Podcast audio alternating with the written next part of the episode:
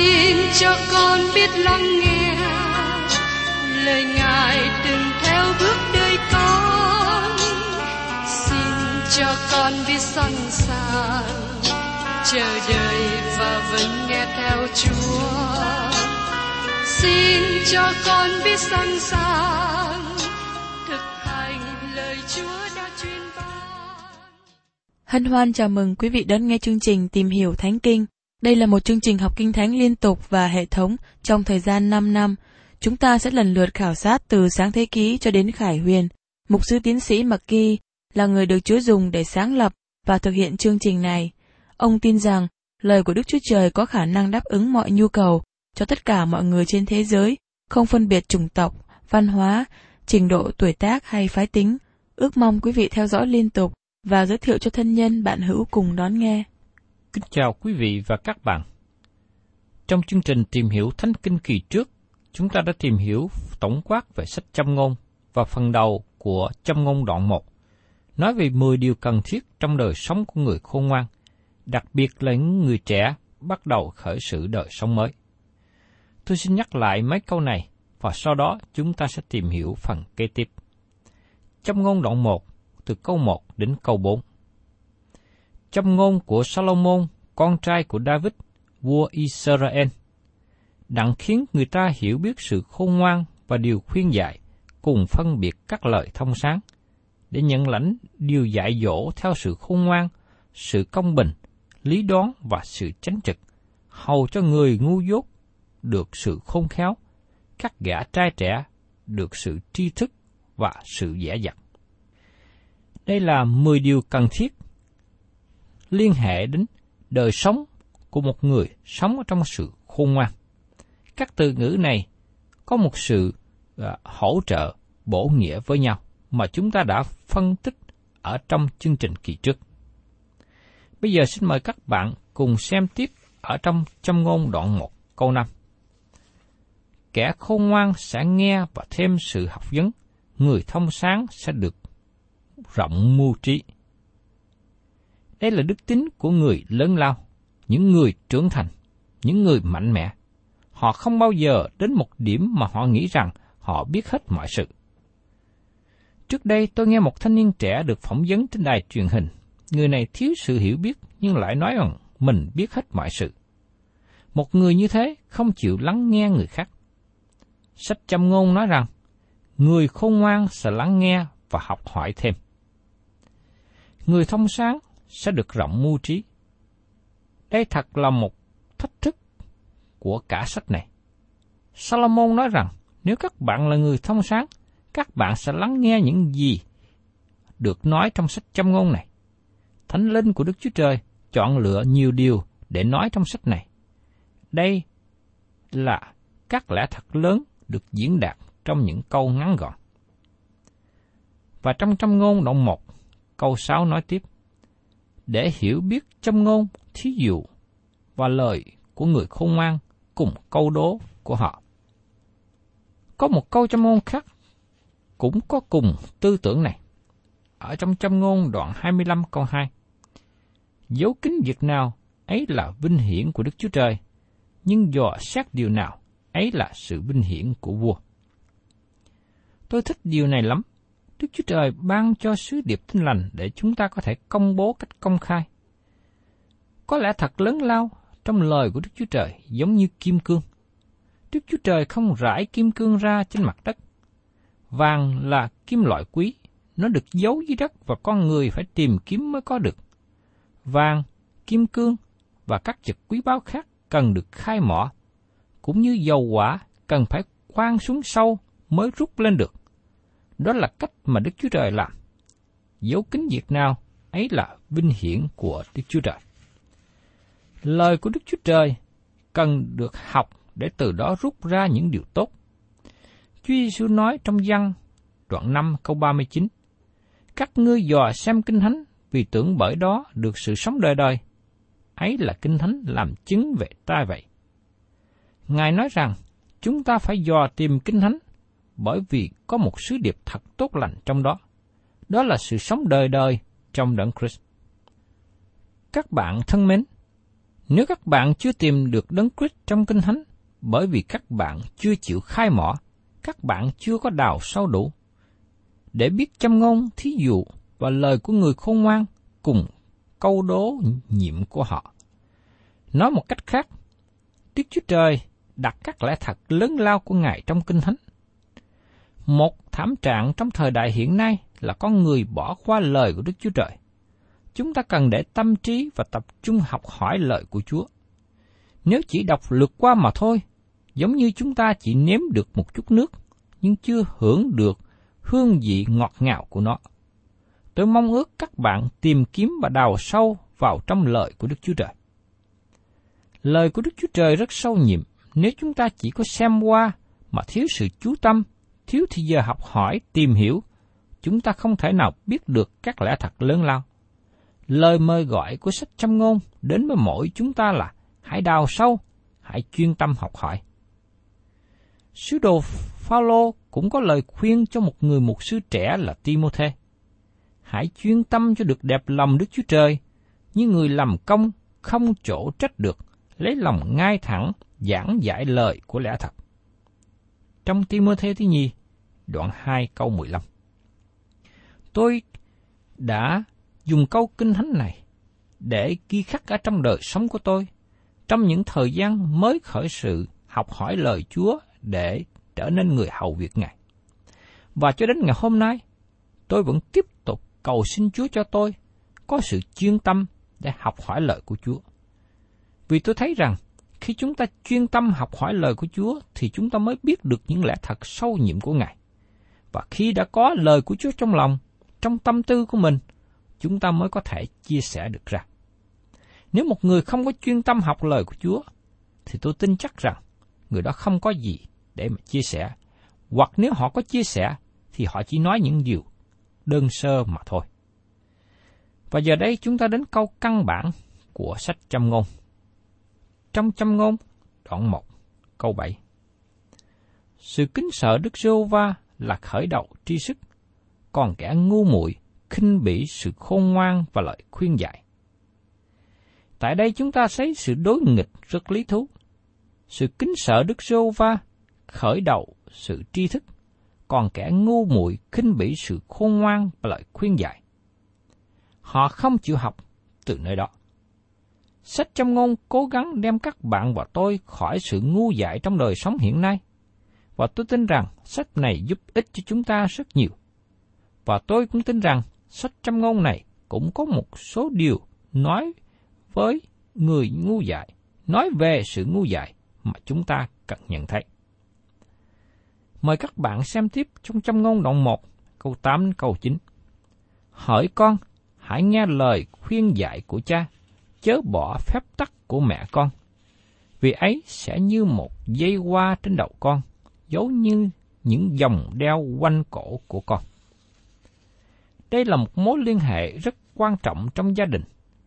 Có rất nhiều người ra từ gia đình mà cha mẹ tin kính nhờ đọc và làm theo lời khuyên dạy này con cái được dạy dỗ bởi cha mẹ, sau đó khi nó lớn lên, không bỏ đi những gì được dạy khi còn ở trong gia đình. Nhưng khi nhìn ở một mặt khác, chúng ta rất tiếc cho một số cha mẹ không dạy con cái mình những điều tốt lành về Đức Chúa Trời. Kế đến, chúng ta thấy sách châm ngôn nói về sự cám dỗ khi ở ngoài gia đình. Trong châm ngôn đoạn 1 câu 10 Hỏi con, nếu kẻ tội nhân kiếm thế khuyến dụ con, chớ khứng nghe. Đây là giờ phút ở ngoài gia đình, khi một thanh niên trẻ đi ra khỏi gia đình, nó gặp ai trước nhất? Thông thường, nó tiếp xúc với các tội nhân, bởi vì con người rơi vào tình trạng đó. Họ không đến với Đấng Christ. Tất cả chúng ta đều là tội nhân. Và chàng thanh niên này gặp những người đang sống trong tội lỗi. Vì thế, thái độ của nó là gì? Chớ khứng nghe. Chớ nghe theo. Các bạn nhớ rằng, tôi nói với các bạn sẽ thấy châm ngôn rất là thích ứng với các nhân vật trong Kinh Thánh. Rất có thể các bạn sẽ thấy châm ngôn này thích ứng với mỗi người trong các bạn, dầu rằng các bạn không muốn nói với họ nó là gì. Đây là châm ngôn thích ứng với một vài nhân vật trong Kinh Thánh. Có thể các bạn sẽ nói châm ngôn này diễn tả về Joseph khi chàng ta bị bắt làm nô lệ ở Ai Cập. Chàng bị quyến dụ bởi vợ của Photipha. Joseph đã không nghe theo bà. Châm ngôn này là một thí dụ từng trải của anh ta. Câu chuyện của Joseph được ký thực trong sách Sáng Thế Ký đoạn 39, từ câu 7 đến câu 20. Sau các việc này, vợ chủ đưa mắt cùng Joseph mà rằng, hãy nằm cùng ta. Chàng từ chối và đáp rằng, chủ đã giao nơi tay tôi mọi vật của người. Và này, chủ chẳng lo biết đến việc chi trong nhà nữa. Trong nhà này chẳng ai lớn hơn tôi, và chủ không cấm chi tôi, trừ ra một mình ngươi, vì là vợ của chủ tôi. Thế nào tôi dám làm điều đại ác dường ấy mà phạm tội cùng Đức Chúa Trời sao? Thường ngày, người dỗ dành mặc dầu, thì Joseph chẳng khấn nghe lời dụ dỗ nằm cùng hay ở cùng người chút nào. Một ngày kia, Joseph vào nhà đặng làm công việc, và chẳng có người nhà nào ở đó, thì người bèn nắm áo chàng mà rằng, hãy nằm cùng ta. Nhưng chàng liền tuột áo để lại trong tay người mà chạy trốn ra ngoài. Khi người thấy áo còn lại nơi tay mình, và chàng đã chạy trốn ra ngoài như vậy, bèn gọi người nhà mà nói rằng, bay coi, họ khéo đem vào nhà một thằng Hebrew để chọc ghẹo ta, nó lại toan nằm cùng ta, nhưng ta la lớn lên. Vừa khi nó nghe ta cất tiếng la, thì tuột áo lại bên ta, chạy trốn ra ngoài. Người bèn để áo của Joseph bên mình đợi khi chủ về nhà. Học lại cùng chủ y như lời trước rằng, thằng nô lệ Hebrew mà ông khéo đem về nhà đã đến gần đặt chọc ghẹo ta. Nhưng khi tôi cất tiếng la lên, nó tuột áo lại bên tôi, rồi chạy trốn ra ngoài. Vừa khi chủ của Joseph nghe lời vợ nói rằng, đó, kẻ nô lệ không làm như vậy, thì nổi giận phừng phừng, bèn cắt chàng bỏ vào tù, là nơi cầm các tội phạm của vua, vậy chàng ở tù tại đó. Kế tiếp xin mời các bạn cùng xem trong trăm ngôn đoạn 1, câu 11 đến 13. Nếu chúng nó nói, hãy đến cùng chúng ta, phục rình làm độ quyết người, núp đợi hại vô cớ kẻ chẳng tội. Chúng ta sẽ nuốt sống chúng nó như âm phủ, và còn nguyên dạng như kẻ xuống mồ mã. Chúng ta sẽ được các thứ của báo, chất đầy nhà chúng ta những của cướp. Tội nhân có chương trình và dự định chiếm lấy của cải người khác mà không cần phải làm gì. Người ấy sống bằng tiền của người khác.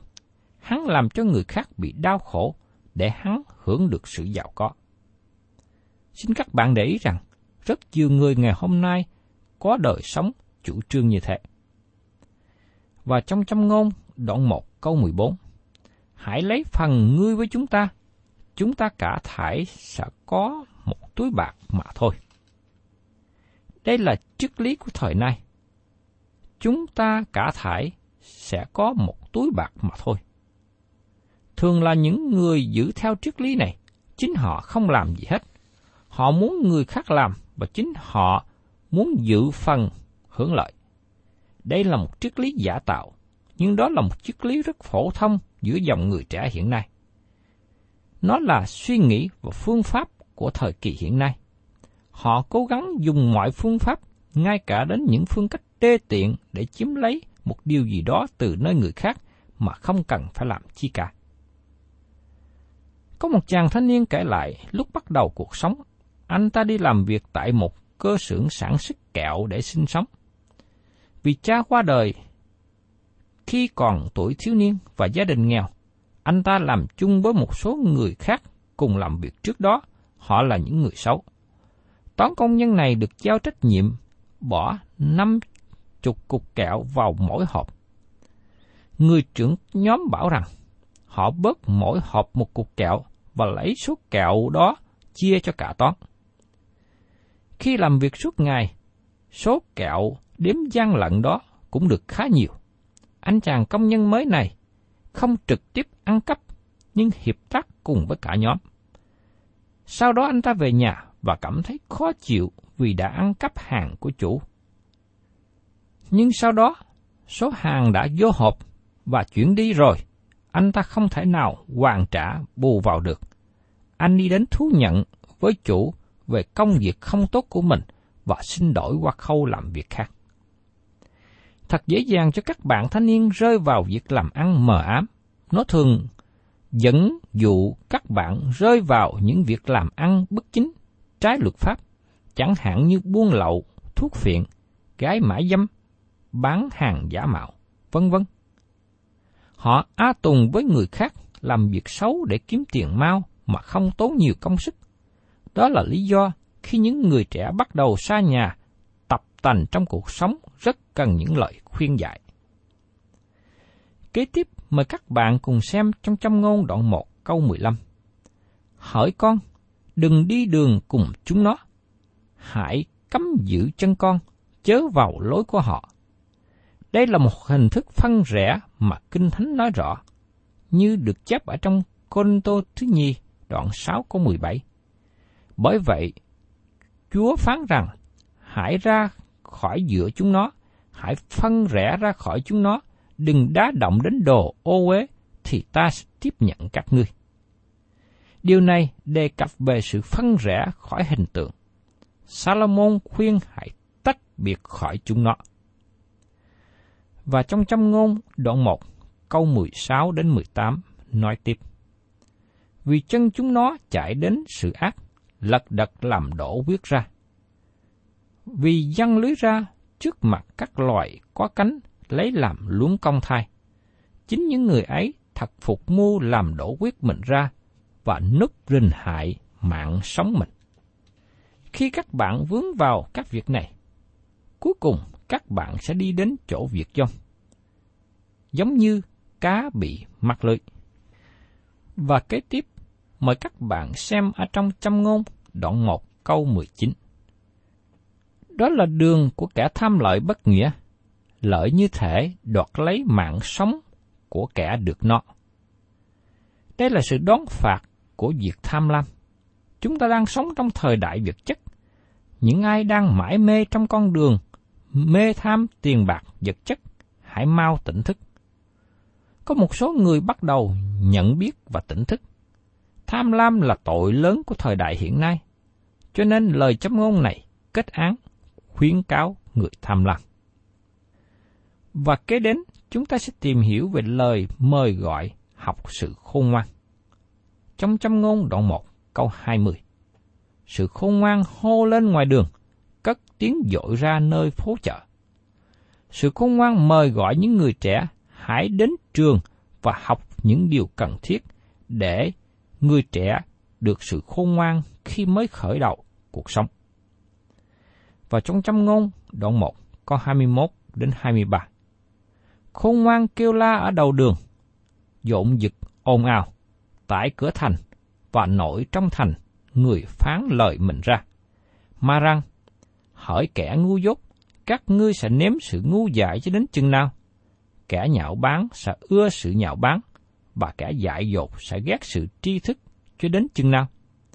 Nhân vì ta trách các ngươi, các ngươi khá trở lại. Kìa, ta sẽ đổ thần linh ta trên các ngươi, ta sẽ làm cho các ngươi biết những lợi của ta. Người khôn ngoan hỏi rằng, hỏi kẻ ngu dốt, các ngươi sẽ mến sự ngu dại cho đến bao giờ? Có một thanh niên trẻ khoảng 20 tuổi nói rằng, anh ta vướng vào việc hút thuốc phiện 3 năm. Giờ đây, khi ra khỏi đó, anh nhìn lại và nói rằng, thật là ngu dại khi nghe theo bạn bè làm điều như thế. Hiện nay câu hỏi này vẫn được nêu lên. Các bạn tiếp tục ngu dại cho đến bao giờ? Khi nào các bạn mới chịu đến trường khôn ngoan để học? Tôi biết rằng nhiều người trẻ ngày nay bị người khác lợi dụng, dẫn dụ vào con đường ngu dại, như bỏ học sớm, đi nhập vào các băng nhóm ăn chơi.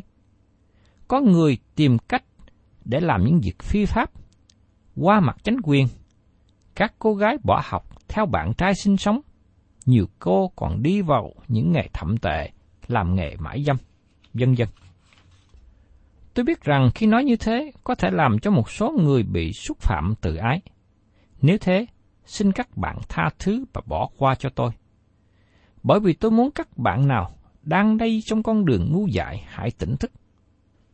Tôi không muốn tiếp tục ru ngủ để các bạn đi trong con đường ngu dại nữa. Nếu các bạn không chịu lắng nghe và tỉnh thức, một ngày không lâu, các bạn sẽ thấy hậu quả của nó. Và trong sách châm ngôn đoạn 1 có 24 và 27 nói tiếp. Bởi vì ta kêu gọi mà các ngươi không cứng nghe, ta giơ tay ta ra, lại chẳng có ai chú ý. Nhưng các ngươi đã biết hết lời khuyên dạy ta, không chịu lời quở trách ta. Nên trong lúc các ngươi bị tai nạn, ta cũng sẽ chê cười. Khi sự sợ hãi dán cho các ngươi, ắt ta sẽ nhạo báng khi sự sợ hãi các ngươi xảy đến thình lình như gió bão. Tai nạn xông vào các ngươi như cơn trốt, và sự ngặt nghèo, khốn cực giáng trên các ngươi. Người nào đang đi trong con đường ngu dại mà không chịu lắng nghe lời khuyên, hậu quả khốn khó sẽ đến. Người ấy sẽ bị hoạn nạn, nghèo nàn, bị nhạo báng, bị khinh chê. Tôi nhớ đến câu ca dao mà đã học từ nhỏ khi còn ở tiểu học. Cá không ăn muối cá ương, con cải cha mẹ, trăm đường, con hư. Và trong sách trong ngôn đoạn 1 có 28 đến 33 nói tiếp như sau. Bây giờ chúng nó sẽ kêu cầu cùng ta, nhưng ta sẽ không đáp lời. Sáng sớm chúng nó sẽ tìm ta, nhưng không gặp được ấy bởi vì chúng nó ghét sự hiểu biết, không chọn lấy sự kính sợ Đức giê va cũng không muốn theo sự khuyên dạy ta, và chê bai các lời quở trách ta. Vì vậy, chúng nó sẽ ăn bông trái của đường lối mình, và được no nê ngu trước riêng của mình. Vì sự bội nghịch của kẻ ngu dốt sẽ trước chúng nó, và sự yên ổn của kẻ ngu dại sẽ làm hại cho chúng nó. Nhưng ai khứng nghe ta, ắt sẽ ở an nhiên vô sự, được bình tĩnh, không sợ tai họa nào. Thưa các bạn, kết quả của người khôn ngoan và ngu dại khác hẳn nhau. Người ngu dại từ chối lời khuyên bảo và gánh lấy hậu quả thất bại. Người khôn ngoan nghe theo lời khuyên và sự hướng dẫn sẽ ở an nhiên, vô sự, bình tĩnh, không sợ tai họa nào. Tôi mong rằng các bạn nào đang đi trong con đường ngu dại, hãy lắng nghe, tỉnh thức, từ bỏ càng sớm càng tốt. Trong lời giảng của Chúa Giêsu, Ngài đưa ra hai hình ảnh của người khôn ngoan và ngu dại. Ở trong sách Matthew đoạn 7, câu 24 đến 27. Vậy cả nào nghe và làm theo lời ta phán đây thì giống như một người khôn ngoan cất nhà mình trên hòn đá. Có mưa xa, nước chảy, gió lai xô động nhảy sông không sập vì đã cất trên đá. Kẻ nào nghe lời ta phán đây mà không làm theo, khác nào người dạy cất nhà mình trên đất cát, có mưa xa, nước chảy, gió lai xô động nhảy thì bị sập, hư hại rất nhiều. Quý vị và các bạn thân mến, lời châm ngôn trong Kinh Thánh cho chúng ta hai hình ảnh của người khôn ngoan và người ngu dại. Tôi mong ước rằng các bạn học và sống theo sự khôn ngoan để đời sống của các bạn được vui thỏa, hạnh phúc và người sống khôn ngoan sẽ làm vinh hiển danh Đức Chúa Trời. Thân chào tạm biệt quý thính giả và xin hẹn tái ngộ cùng quý vị trong chương trình tìm hiểu Thánh Kinh kỳ sau.